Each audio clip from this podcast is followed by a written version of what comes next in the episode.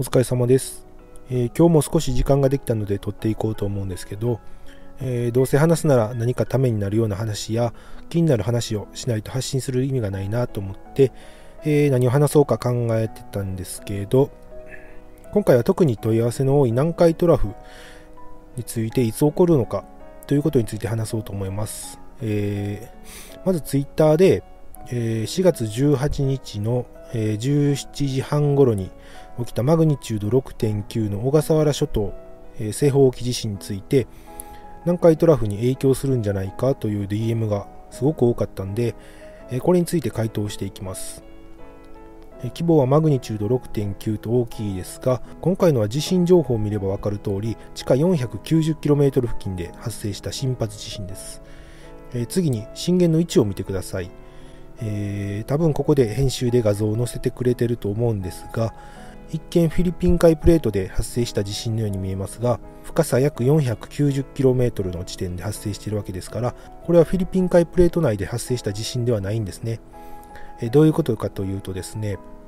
え、簡単な話なんですけど太平洋プレートというのはフィリピン海プレートの下に潜り込んでいるんですね。つまりここに沈み込んでいるプレートは太平洋プレートなので太平洋プレート内で起きたスラブ内地震と言えるんですね。その証拠として次は震度分布を見てほしいんですけど、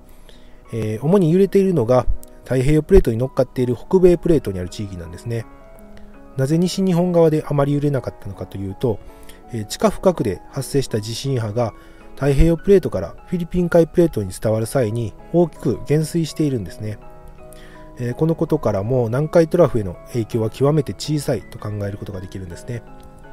ただプレート内では地震波が減衰せずに伝わってしまうため今後太平洋プレート内での誘発地震が起こる可能性は否定できませんので注意する必要があるということには変わりありません、えでは本題の南海トラフはいつ起こるの？という話に戻りたいと思います。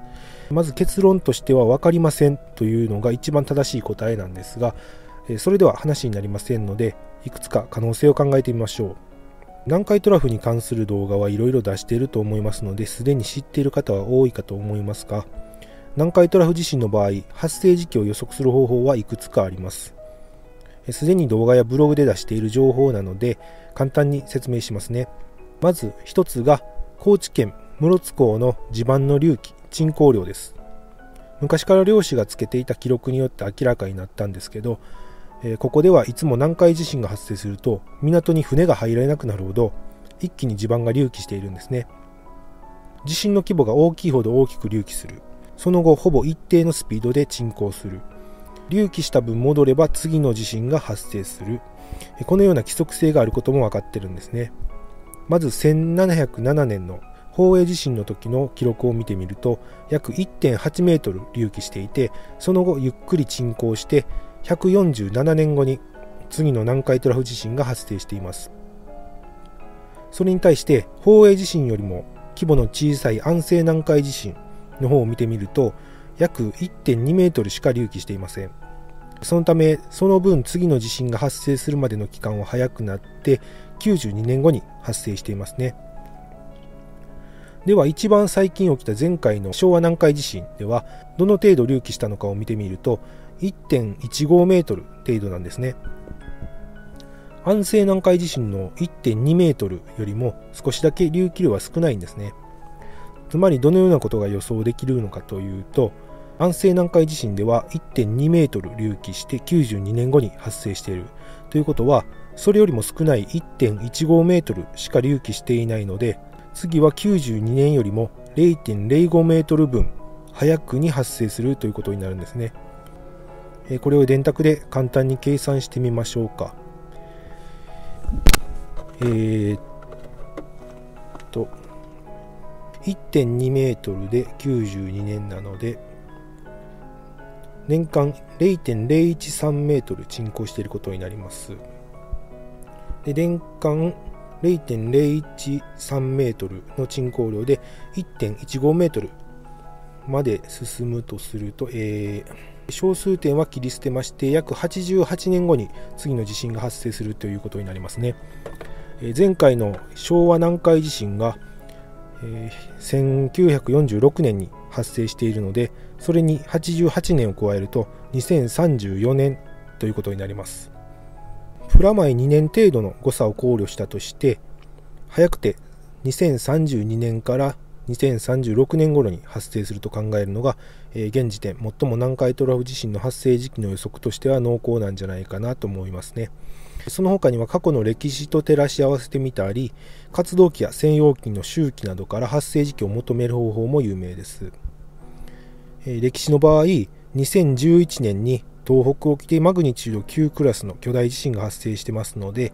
これと同種類の活動をしていた時期を探すんですね。それが869年の上岸地震と言われる巨大地震です。この上岸地震からどれくらい経ってから南海トラフ地震が発生しているんだろうというのを見るわけですね。えすると、まず9年後の、えー、878年に関東地方南部で大きな地震が発生しています。この地震は、えー、地震考古学に基づく調査から、えー、相模トラフのプレート境界で発生した地震である可能性が高いと考えられています。ちなみに神奈川県にある伊勢原断層による活動も連動または誘発していた可能性も指摘されています、えー、つまり相模トラフ沿いで大きな地震が発生していて首都直下地震も連動か連鎖をしていた可能性があるということですね。でこの関東地方南部で地震が起きたのが上岸地震から9年後なので2011年の東北地震から同じように数えると2020年になるんですね。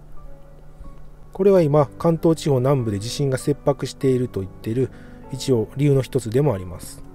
じゃあこの時代に南海トラフ地震はいつ起きたんだろうというのを探してみると、えー、東北の上岸地震から18年後ですね。関東南部の地震からだとまた9年後にあたる887年に発生しているんですね。これを現代にそのまま当てはめると南海トラフ地震の発生時期は2029年となります。先ほどの隆起量の計算から出した発生時期と比較すると少し早い気もしますが対象としているのは地震現象なので5年程度の誤差であれば全然ありえますよね。次に活動期と静音期の周期とは何かということですけどまず、えー、地震活動には活動期と静音期を交互に繰り返すという性質があります。例えば南海トラフ地震の場合は地震発生の約40年から50年前から、えー、発生の約10年後までの期間に西南日本の比較的浅い内陸部で地震活動が活発になるという報告があります。ちなみにここでいう西南日本というのは日本列島の中央にあるホッサマグナより西側のことを言います。この活動期の間は、えー、それ以外の期間と比べると地震の発生率は約4倍になっているという調査結果もあります。前回の昭和南海地震の約10年後まで活動期が続いていたとして、その後30年から40年ほどの静音期に入り1995年の阪神・淡路大震災を引き起こした兵庫県南部地震からその後鳥取地震、芸予地震、福岡地震、能登半島地震など続けて発生したことで再び次の地震に向けての活動期に突入したのは兵庫県南部地震が発生した1995年じゃないかと言われているんですね、えー、ここでおさらいしておくと南海トラフ地震の発生する約40年から約50年前からフォッサマグナより西側の内陸で活動期が始まります。そして活動期は1995年から始まった可能性が考えられるということですね。この時の活動期の期間は前回の地震の規模が小さければ短くなり大きければ長くなると考えられているので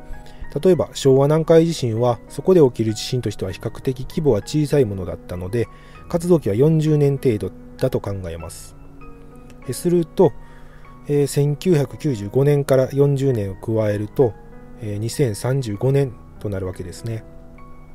どうですかね？地殻変動歴史活動期と3つの予測モデルを紹介したわけですけどどれも2030年から2035年ぐらいで発生時期が一致してるんですね。ちなみに今回の3つの予測モデルによって算出した発生時期を、えー、平均を取ると2032年になります。あくまで自然現象の中でも極めて複雑な、え、予測のできない地震現象ですので初めにも言いました通りわからないという答えが一番正しいのですが例えば気象庁がこれぐらいに起こるんじゃないかという発言をすればそれは国全体にものすごく影響を及ぼしかねませんよね。でも私個人の考えをここで話すことぐらいは許されるんじゃないでしょうか、えー、南海トラフについてはまだまだたくさんの知見や明らかになっていない部分が多くありますがあくまで私は現時点では今回話したような内容を根拠として2030年から2035年頃に起こるんじゃないかと思っています。あともう一つ付け加えているのであれば何か顕著な前兆現象が必ず現れるのではないかと私は信じています。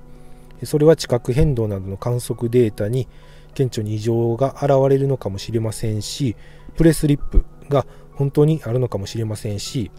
東北地方太平洋沖地震の時のようにマグニチュード6前後の地震が立て続けに発生するのかもしれませんし1回だけ大きな前進活動が見られるかもしれません。どのような形で先行的な現象が起こるのかは起きてみなければ分かりませんが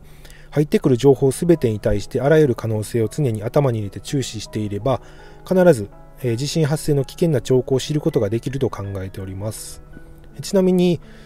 えー、ツイッターを始めた際にアカウント名を南海トラフ地震警戒情報としたのもこれが理由ですね、えー、いつしか南海さんとか南海トラフ君などと呼ばれたりするようになって初めは違和感がすごくあったんですけどまあいいんじゃないかなって最近は逆に愛着が湧いてきていますね。えー、それでは聞きますね。ありがとうございました。